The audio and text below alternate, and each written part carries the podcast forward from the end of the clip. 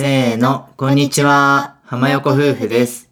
この番組、浜横夫婦のゆるキャリ暮らしでは、20代共働き夫婦と0歳児息子の日常、ライフスタイル、2人の考え方などを夫婦対談形式でお届けします。はい、よろしくお願いします。よろしくお願いします。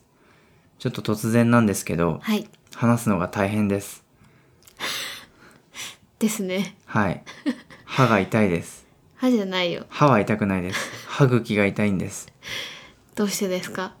ちょっと歯茎を負傷しましてですね。歯茎負傷って珍しいよね。そう、もう1週間ぐらい経つんですけど、うん。あのおやつでね、うん。銀のあんってわかりますかね、うん。たい焼きね。たい焼き屋さんで、うんクロワッサンたい焼きってたい焼きを買ってうん。食べてたんですよ、うん。二人でね。うん。で、普通に食べてたら急にガリってなって、そう。なんだって思ったら、うん。あのクロワッサンたい焼きって表面にちょっと砂糖、うん。ザラメがついてるんですけど、うん。うん。そのザラメを、うん。その奥歯のさらに奥のうん。歯茎同士で噛んじゃって、うん。でもう穴が開いてそ血がめっちゃ出う。てそう。出血するっていう。そうザラメにやられて歯茎が痛くてうん。でね、なんか、その時だけ痛いかなって思ってたらずっと痛みが引かなくて、口が開かないし、そう。なんか食べるのにも苦労してて、そう。私たち結構サラダ食べるんですけどなんかサラダって意外と硬いらしくてこうなんかすりつぶすように食べててお馬さんみたい。最近ほんと馬みたいにねそう。草を食べたり、うん。スープを飲んだりそう。してもうほんと悲惨なのでうん。たい焼きには気をつけてください。っ そんなことある？ていう謎オープニングからそう。始まりました。でもなんかいつもより時間かかってご飯食べてるからさある意味いいかもね。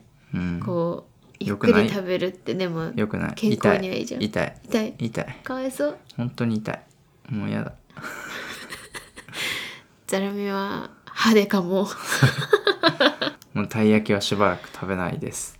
はい。はいというはい雑なオープニングをしましたけどはい。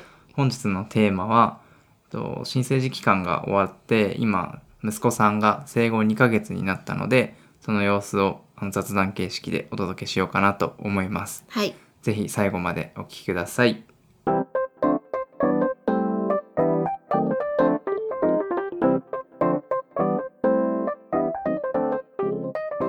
はい。それでは本編始めていきます。はい。本日はねあのいつも息子さんコーナーって言ってねあのちょっとずつ成長とかお伝えしてるんですけど、うんうん。まあ、生後2ヶ月になったので、うん。もうちょっと網羅的にね、うん。いろんな観点から、うん。雑談形式で、うん。こんなことがあったねとか、うんうん。そういったことを夫婦で話して思い出しながら共有していきたいなと思ってます。はい。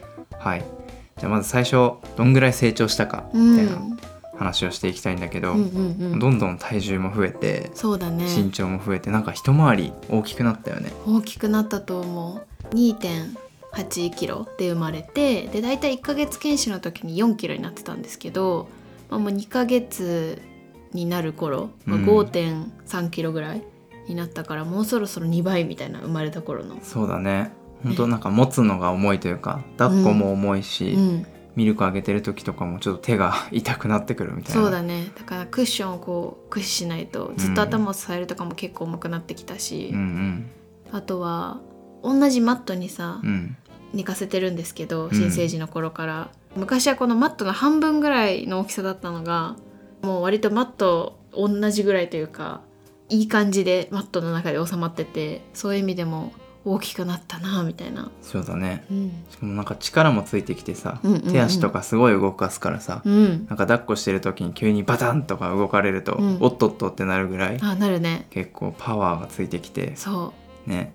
う、うん、大きくなったなって思ってます。大きくなったよあと首も力がついてきたから前はこう新生児の時は首折れるんじゃないかってすごい心配しながら抱っこしてたんですけど、うん。最近はなんかちょっとこう自分で動かすというかあれだからあんまり肩に力が入ってないというか私たちも。うんうん。ちょっとそういう意味では安心できるようになったというか、まあ、まだねあの完全には座ってないのでもちろんちゃんと抑えてはいるんですけど新生児の時みたいにビクビクしながら抱っこするみたいなのなくなったかな。そうだね。うん。確かに、まあ洋服とかで言うと、うん。まあ最初5 0センチとか6 0センチとかうんうん。の服を買ってたんですけど、やっうん。ぱ6 0センチの服がかなり小さくなってきて、そうだね。まあ、まだ着れるんですけど、うん。まあ、もうすぐ着れなくなっちゃうんじゃないかなっていううん。感じがします。もう70もちょっと袖折ったら着れるぐらいになってきてう、ん、ね本当にあっという間に成長するんだなって。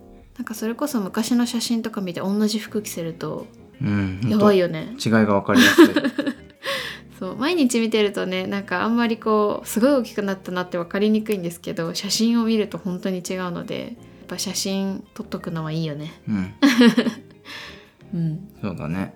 まあ、顔もさなんかだんだんはっきりしてきてうんなんか最初眉毛とか全然生えてなかったんですけど、うん。なんか眉毛もちょっと生えてきたしそうだね。髪の毛は最初からふさふさだったんですけど、うん。さらにちょっと伸びたりね。そうだね。あと目を開けるようになったと思う。うん。こう新生児期間って結構目つぶってたじゃん、うん。まあ寝てるのが多いっていうのもあるんですけど起きてる時もなんか片目だけちょっとこう開けてみて右目が開いてたんだっけ？なんか、うん右目は開くんだけど左目はつぶってるみたいな感じだったんですけど、ああ最近それないね。全然ないよね。もうちゃんと目はパッチリ開いてね。うん。目開ける時間も多くなったかなって感じかな。そうね。うんうん。まあそうやって体がどんどん成長していくね。そう。でお顔自体はねこう台形な形で可愛いよね。かわいい。なんかほっぺプニプニなんですよね。そうもう可愛い。前はなんか丸まん丸のお顔だった。まん丸っていうかその円形の顔。別にそんな肉もついてなくて、新生児の頃は結構スリムな感じだったんですけどやっぱりこう成長していく過程でねすごいお顔の二重顎っぽくなってうん。なんかプクプクって感じの赤ちゃんみたいな感じの顔になってきた。うんうん。うん。そうね、うん。まあ、どんどん成長していきますと。はい。いや早いね。2ヶ月でこれだから半年とか1年経ったらどうなるのかって感じなんですけど。そうだね、うん。なんか嬉しいけどちょっと寂しくない？まあほんとそう。ん、もう新生児のあの本当にふにゃふにゃな感じはないんだなって思うとうね。もう一回味わいたいって思っちゃう。大変だけど、第二子だな、うん、はい、うんうん。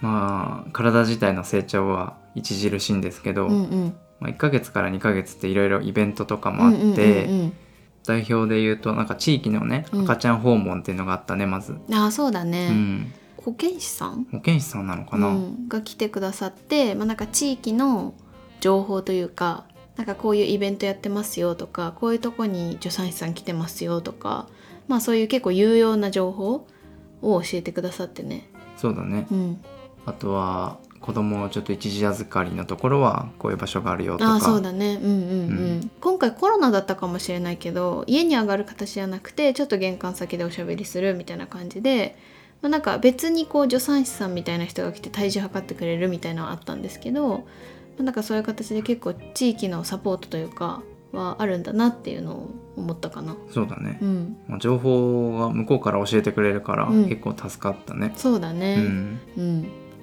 あとは結構友達が来てくれたかな。そうだね。うん。やっぱり新生児とかうん。はちょっと会いづらいけど、うんうん。もうちょっと大きくなってきたから、うんうんうん。ちょっと一目見せてよっていう感じでね。友達がねちょっとずつ来てくれたりとかうん。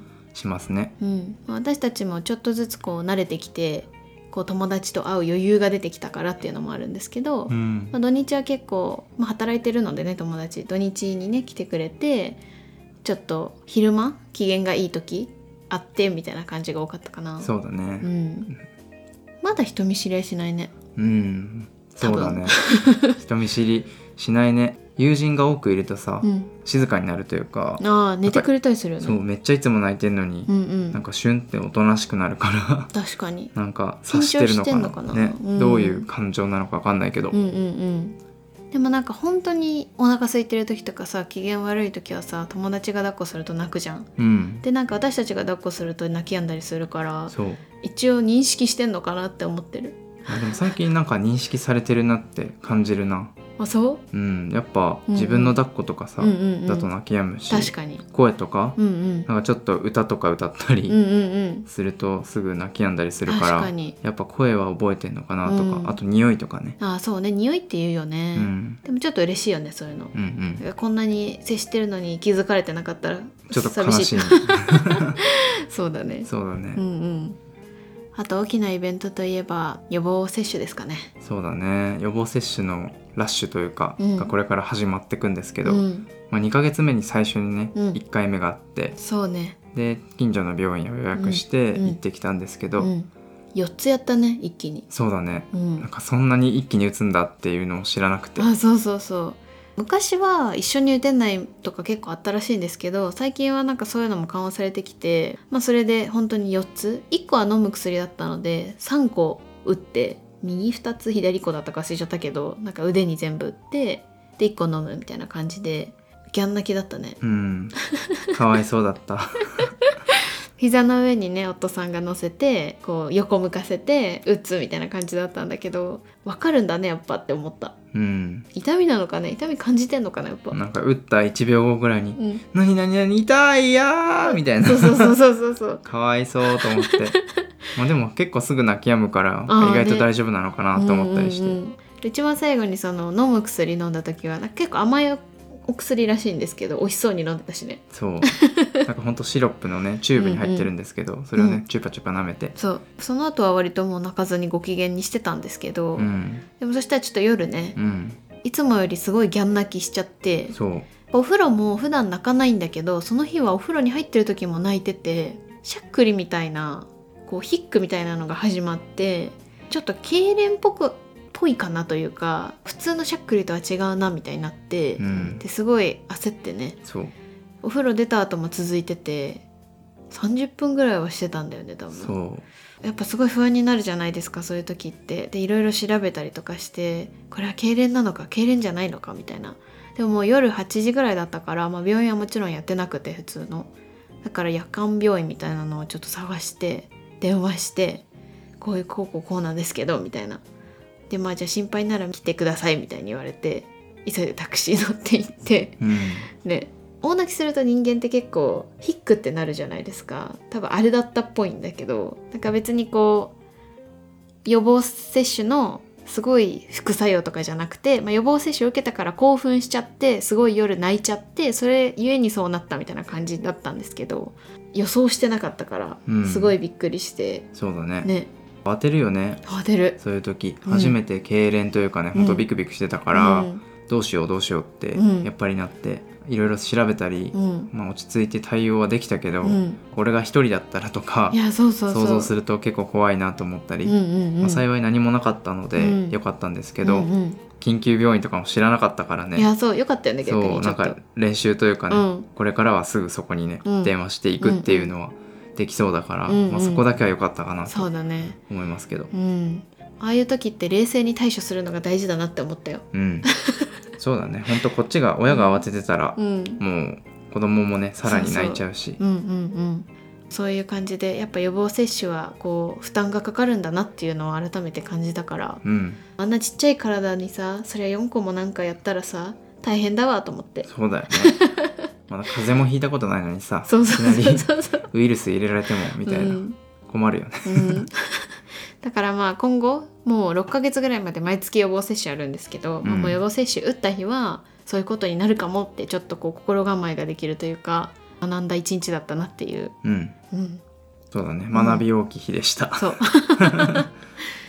イベントはそんな感じかな。そうね、うん、まあイベントじゃないけど、うん。最近はお出かけもしてて、うんうんまあ、ほんと近所なんですけど、うん。うんまあ、今までビクビクしてねうん。新生児期間はなかなかね、うん。少しは出てたけど出れなかったけど、うんうん。最近はもうスーパーとか、まあ、そうね。近所のショッピングモールとか、うん。ここはベビーカーとか、うん。抱っこ紐を使ってうん。散歩したり、うん。お買い物したりうん。してるね。そうだね。割と晴れの日とかはお散歩行くことが多くてまだちょっと雨の日はそんな行ってないよね。うん、なるべくなんか一日一回くらいは外に出たいなと思ってて、そうね私たちの気分転換にもなるし、うん。まあ、やっぱり外の空気を吸うっていうのはいいらしいから、うん、ね。うんそうそう。なんか楽しそうにキョロキョロ見てるし、うんうん確かに。そういうのもいいのかなと思って、うんうんうん。比較的散歩好きそうじゃない？そうだね。外に出ると割と泣き止むというか、うん。あと抱っこ紐とか、うん。ベビーカーでもすやすや寝てたりとか、うん。まあ、外でそんなにギャースかギャースかあんまり泣かないかなっていう。そうね。まあやっぱりたまに泣いちゃうんですけどまあでも基本的に揺れが気持ちいいみたいでだコヒモはほぼ確実に寝るよね。うん。気づいたらめっちゃ首こうやって上になんての？ぐねんってなっそうぐてねんってなって寝てて。ベビーカーも結構ガタガタするからそれが気持ちいいのか割とお腹いっぱいだったら寝てくれる。うん。ね。そうね。うんうんでもベビーカーってなんかさ結構いろんなの迷ったんですけどこう下の荷物が大きいのを買ってスーパーに行けてよかったなというか、そうね楽だよね。うん、意外とベビーカーって楽だなっていうのを最近実感してる。うん。わかる。ベビーカーだとだいぶねいつも通りスーパー行っても、うん。そこに荷物入れられるからそうそうそなんかいうつもより帰るの楽だなみたいな。あそう。2人でね普通に買い物行ってた時よりこう肩の負担とかはないなっていうのが最近の発見、そうだね、うん。確かそんな感じだね。にそうね。じゃああとはおむつとかトイレとかそういうなんだろう。そういう事情。はいはいはい。下の事情、はいはい。いやー便秘ですねうちの息子さん。いや完全に便秘です私に似てると思いやね妻さんにで便うね。便秘になってしまい割れました。うん。男の子って結構便秘じゃないじゃん。うん。だからこれからどうなっていくんだろうね。なんか成長したら便秘じゃなくなるといいなって思うんですけど、うん。新生児期間は一応1日1回ぐらいは出てて、うん。まあ、新生児終わるぐらいかな。3週間目ぐらいからもう3日に1回ぐらいになって、うんで1ヶ月になったぐらいで気づいたら1週間出ないみたいになってきて。ね。ね。ちょっとさすがに調べたら1週間に1回は長すぎというかもうちょっと頻繁に出してあげた方が良さそうってなって私たちの近所のなんかスーパーに週1で助産師さんが無料でこう来てくださって相談できるみたいなところがあるんですけどやっぱその助産師さんに聞いたら3日に1回ぐらいはこの年代年代？この月齢ではうんち出してあげた方がいいみたいに言われてでだから綿棒干潮をするといいよって言われてね。3日に1回ぐらいでやるとめっちゃ出るよね。すごいね。本当に効くんだね。最初はちょっとやり方を間違えててで調べたらなんかちゃんといい方法があってそれやったらもう確実に出るというかうん。可愛いよねあのそう。踏ん張ってる感じ。僕が息子さんの両足をちょっと持ってうん。持ち上げて、うん。妻さんがこの綿棒でね、うん。あのちょいちょいってね。肛門を狙ってうん。ちょいちょいってするんですけど、うん。泣いててもさ、うん。泣き止んでさ、うん。ちょっと頑張って踏ん張ってるのがすごい可愛いんですよね。なんかほーって口をちょっとなんていうの？すぼめてうん。踏ん張ってて、ね。で気持ちよさそうだよね出した後は。そう、まあ、出てきた匂いは可愛くないんですけど、いやそうそうそう。うん、助産師さんの話とか聞くと、まあ、この月齢では便秘になる子多いらしくてまあ綿棒干潮してあげるのは悪くないというかそんな癖になるわけでもないから3日に1回ぐらいだったら全然やってあげた方がいいよみたいな感じなので、うん、まあ、私たちは結構やってますね。そうだね。明日は綿棒干潮の日ですよ。うん、楽しみ。一言。一言。私たちもさすがすがしくなるよね。いやーよかったね。いっぱい出てってなるよね。そうそうそう。めっちゃ出たねみたいな毎回そのうんちする日戦ってていかに綺麗にうんちをできるかみたいな。結構な確率でそのシートが汚れるんですよ。下のシーツとかうん。服とかついちゃうんですよね。だからそれが何もつかなかった日はおうまくできたって思う。そうね。洗濯の後にね飛び散ると最悪だから。そうそうそう。意外とうんちって取るの大変だからこう石鹸で洗ってつけ置きしてみたいなこともしなきゃいけないから。ね。そうね。まあでも出るだけいいんですけどね。そんな感じですかね。そうね。なので便秘でちょっと困ってますって話です。うん。次はお風呂。うん。お風呂はどうかというと、うん。沐浴1ヶ月までやってたんですけど、うん。1ヶ月検診終わったタイミングで、うん。今は一緒にお風呂入ってます。うんうんうん。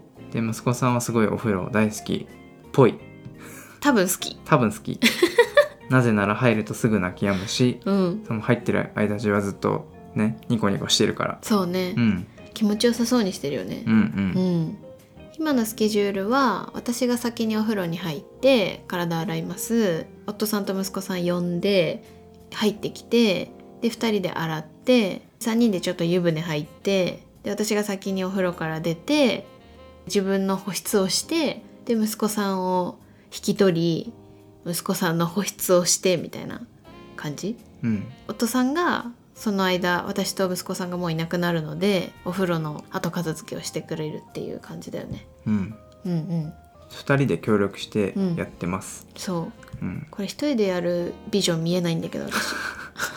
ビジョン描いて。見える？あと1ヶ月で育休が終わります。いやもうお風呂夫さんの担当にする？いやーね残業なしで帰れたらいいけど残業したらきついよね。そうだよねでもこれ一人でできる自信なくない？まあかなり保湿を犠牲にするか。自分のもう保湿を犠牲にするしかないよね。そうだね。でもびっしょびしょでさ顔パリッパリになるよね。いや大変だよ世の中のお母さんどうやってんだろね。ううん。すごいよね。もうお父さんが一人で入れてる場合もあるかもしれないけどそれでも一人で入れるのってめちゃめちゃ大変だな、まあ、しかもまだ今首が座ってないから、うん。ずっとちゃんと持ってなきゃいけないしね。そうなんだよ。だからさなんかちょっと首が座ったらさバンボに乗せてその自分が洗ってる時にこうお風呂の中で一緒に置いておくとかできるけど今できないからう、ん。もうほんとお風呂のすぐそこにちょっと寝かしといてギャン泣きしたらわかるみたいな感じにして自分洗ってみたいなことをやってるって友達は言ってたから、うん。大変だと思って。大変だ育休終わっても2人で入れたい。うん頑張ろ早く帰ってきて。う、うん。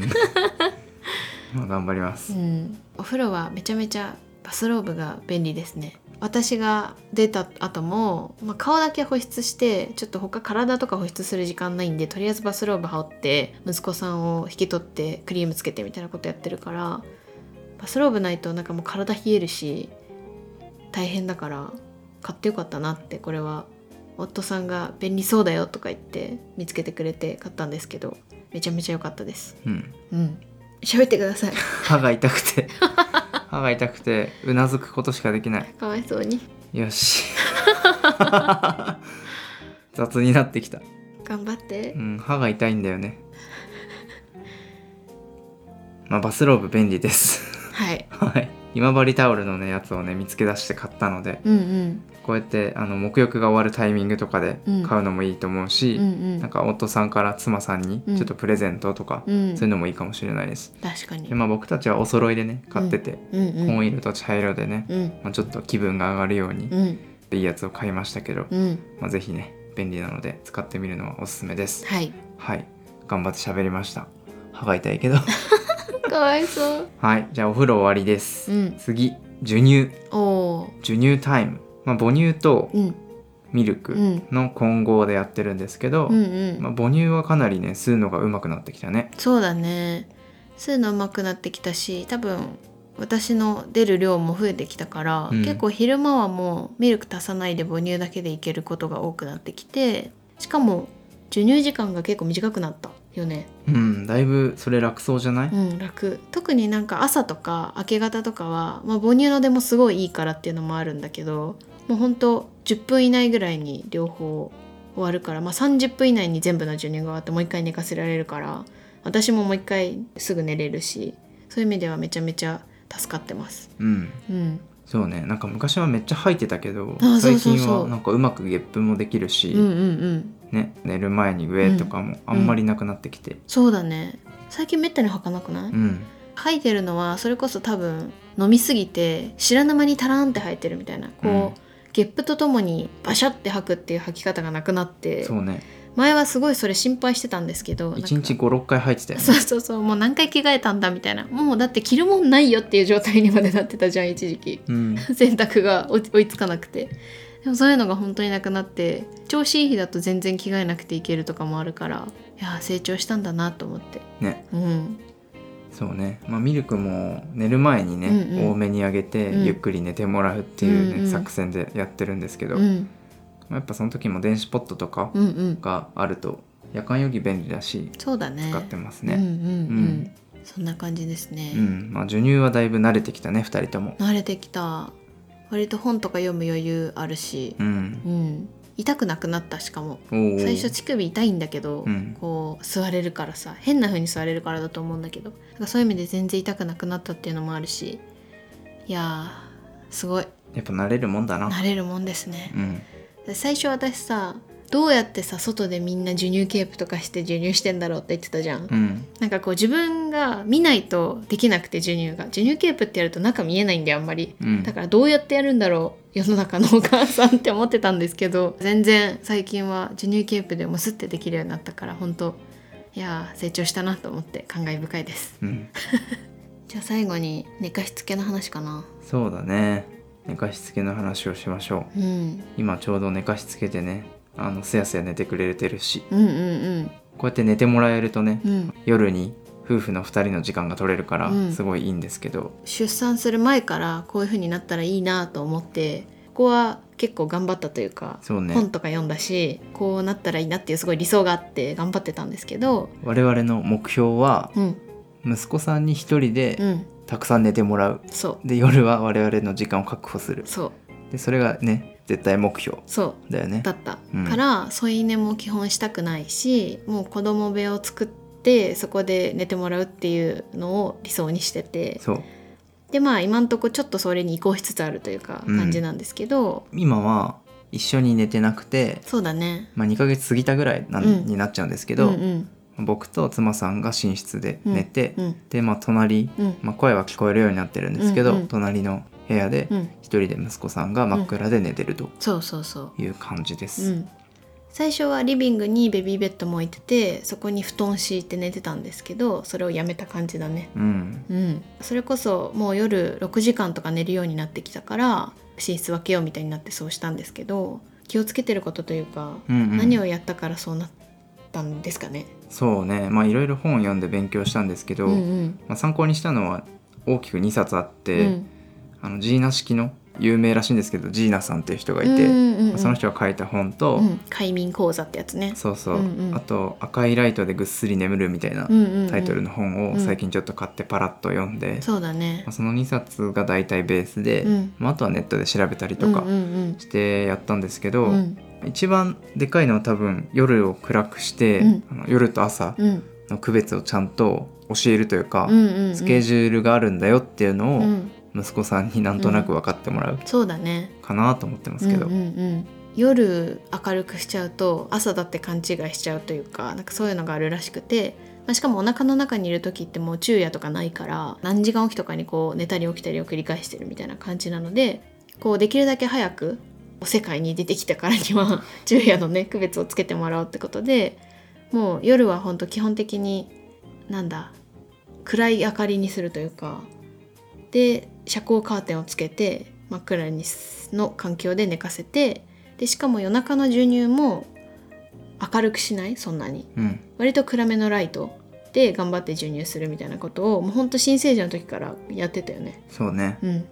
あとベビーベッドもうん。ちゃんとそこは寝る場所だよっていう風にしたいから、ああそうだね。夜だけうんそこに置いて、うんうん。あとはもう日中は違う場所にうん寝てもらう。そうだね。でもうここに来たら寝るんだよみたいなうんうんうん。のをだんだんねインプすり込む、ねそうそうそうそう、それも大事って書いてありましたね本とかにね確かに、うん。そうだから基本的にお昼寝はベビーベッドではしてなくってこうお散歩してる時抱っこ紐の中とかそこら辺の床の上にマット引いてるんですけどそこで寝るとかそんな感じかな。うん、まあ大人と一緒だなと思ったんですけど、うん。ちゃんと夜暗くなったら寝るし、うんうん。なんか明るいライト浴びすぎたら寝づらいし、うんうんうん。あとは、まあ、ちゃんと夜寝る時はベッドで寝るけど、うんうん。昼寝はソファーでしたりとあかー確かに。まあ、そういうのも大人と一緒かなって思って、うんうん。ちゃんとそうやってなんだろう区別つけさせるのがなんか大事なんだなってうん。やりながら分かってった感じ、確かに。うん。スワドルアップっていうスリーパーを着させて寝させてるんですけどそれももう夜だけ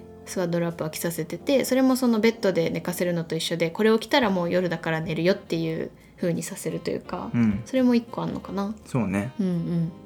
あと昼寝をさせすぎると夜寝れなくなるみたいなことも書いてあったからこう昼寝をスリーパー着させてベビーベッドで寝かせちゃうと多分いっぱい寝ちゃうから、うん。そういうのも避けるために、まあ、昼間は違うところで寝かせるみたいなことを心がけてたら、まあ、2ヶ月で最長8時間ぐらい、そうまあ、ね今んとこ寝てくれてますね。一昨日とかも8時間以上ぐらい寝てね。うん、そんだけ寝てくれるといや助かるよめっね。ちゃ助かる、うん、まあ、夜9時過ぎからうん、もう2人の時間取れうん、て、うん、で次の日の5時とか6時までうん、寝てくれるから、うん。もう我々も睡眠時間確保できるし、うん、うん、うん、まあ、夜2人の時間も確保できるし、うん、っうん、ていうのでねほんと助かってます。助かってる。うん、寝る前は基本的に母乳プラスミルクをあげてます。そうね。うん、ここはあのやっぱりミルクの方が腹持ちがいいし消化に時間がかかるからっていうので長く寝てくれる傾向があるっていうのを読んだので本当に割とお腹がいっぱいになるまでというか息子さんがもういらないっていうぐらいまであげてるよね、うん。まあ、そんなすごい量あげてないんですけどでもまあ1回で120から140ぐらいは飲む時は飲むかなって感じなんですけど、まあ、そうすると本当いっぱい寝てくれるので助かってます。そうね。うん。いやー助かってます。うん。うん。最近6時間ぐらいで起きると短くねって思っちゃうからそうね。よくないんだけど。欲張りすぎないで。そうそうそう。いや6時間でもよく寝たなってそうね。言ってあげないと。ありがとうって。うんうん。そうだ今まで3時間で起きてたんだからさ。そうだよ。それ考えるとすごいよね。3時間も経たない時もあったじゃん。あった。2時間とかどうしてって。そう。いや今寝たやん そうそうそうそう。いやさっき寝たやんみたいな感じだったりねしそう。てたけど。でもさなんかこういろいろ私たちも工夫してこう長く寝てくれるようになったんですけどこう寝かしつけらしい寝かしつけをしたことがなくてうん。こうベッドに置いたら基本的に寝るじゃん。うん。暗くして「おやすみ」とか言って「また明日ね」とか言って、ね。でなんか一人でちょっと「うー」とか「あー」とか言うんですけど泣かないんですよ基本息子さん。で放置というか、まあ、隣の私たちはリビングにいて、まあ、全然音聞こえるんですけど途中から「あー」とか「うー」が聞こえなくなったなって思って見に行くとすやすや寝てるからすごいなと思って。ねすごい。うん一人で寝るうん。練習するのもなんか大事って言うらしくて。うんうん。抱っことかうん。揺らしてねうんうん。よしよしとかうん。するとやっぱ寝やすいけどうん。それでねそうしないと寝ない子になっちゃうとうんうん。やっぱ大変じゃん。大変ですね。親の負担がすごいので一人で寝る練習うん。をできてよかったなって感じです。そうですねそういう意味で抱っこで寝かしつけとか添い寝でとかそういうのを基本やらないように頑張ってたんですけど、まうん。あ結果的に今はねうまくいってるけど、まあ、でも今後こうもうちょっと月齢がいくと夜泣きするようになったりもするっていうから、まあ、そうしたらその時はまた考えるというか。そうね。うん。毎回工夫してねね。ちょっとずつ改善するしかないし、うん。であと年トレの本さっき2冊紹介したんですけど、うん。まあ、それも結構さいろんな流儀があるじゃん、ああそうね、うんうん。しなんか全部真似するのってすごい大変だと思うんですけど、うんうんうん。なんかこれはちょっとうちの子供に合いそうだなみたいなのうんうんをうん。ピックアップしてそうだね。ちょっとずつ試して、うん。あこれはあんま意味ないなとか、うんうんうん。そういう感じでやるのがいいかなと思って。そうね。で我々もちゃんと勉強してからやったらうん。うまく寝るようになったから、うんうん、最初にやっぱちょっとこう知識を入れたりするのは大事かなとは思いますね。そう。何でもそうだねうんと思った。確かに、一件でした。うん、あとは自分たちのライフスタイルに合ったやり方というか、うん、こう家族全員で寝てるご家庭とかもあると思うしそれはそれで一個の形だと思うから、そうね。まあうちの実家もそうだったな、うん、自分が子供の頃はうんうん。川の字で寝てたし、まああ、それが家族のあり方としてありっていうパターンもあるだろうし、そうそうそう。だからまあ本当に自分たちのライフスタイルに合ったやり方がいくちはあるなと思って。うん。ね。そういう意味ですごい多様性があるというか多様だよねなんで2回言った。語。彙力。いや語彙力。100通りの育児の方法があるなって最近思う。そうね。っていう話。うん。まあ同じ育児はないです。そう。子供のさ性格とかも全然違うしさ、うん。毎日しかもちょっとずつ子供って違うしさ。だから毎日同じルーティンにも基本ならないし。そういう意味で臨機応変さがすごい大事だな子育てって最近思うんだけど。ど賛成です ううん。ね何においても柔軟性は大事ですね。そうそうそうこれしてとか、うん。もうこうあるべきっていうのがあると、うん。なかなかね改善できないから。そう、まあ、しかもなんか自分もイライラしちゃうじゃん。こうあってほしいとか思っちゃうとさ、なんかなんでできないのみたいになったりするから。う、ん。そういう意味でも自分のイライラを取り除くためにもそういう考え方じゃなくていろんなことがあるな毎日みたいな。そうね。そういう心持ちだった方が私は楽だなっていうのを最近思いながら子育てをしております。はい。Take it easy です。はい、気楽にやれよ。そうそうそう。ですね。うん、そんな感じですかね。そんな感じですか。雑談とか言いながらめっちゃ長くなっちゃった。はい。歯が痛いのに頑張りました。かわいそう。でもロキソニンみたいなの飲んでちょっと痛み止まった？ちょっとね。ちょっと。落ち着いてきた。私があの出産した後に遠因切開の傷を止めるためにお医者さんからもらった薬が余ってたのでねちょっと飲んでみたんですけど。だいぶねそれで効いた気がする。本当？気がするだけかもしれない。いやでもそういうのってやっぱ気の持ちよっていうじゃん。うん。病気とかって。そう。だから痛くないよ。痛くない。痛くない。痛くない。痛くない。明日起きたら治ってる。治ってる。治ってる。はい洗脳です。はい。はい。じゃあそろそろこんな感じで終わろうかなと思います。はい。浜横夫婦のゆるキャリ暮らし今回の放送は以上です。各種ポッドキャストなどで配信してますのでぜひ登録フォローよろしくお願いします。またお便りは説明欄プロフィール欄のリンクから送っていただけます。お気軽にコメントお寄せください。では最後まで聞いていただいてありがとうございました。また次回の放送でお会いしましょう。ありがとうございました。痛い痛い。痛いかわいそう。笑うと痛い。笑うと痛いの？喋ると痛い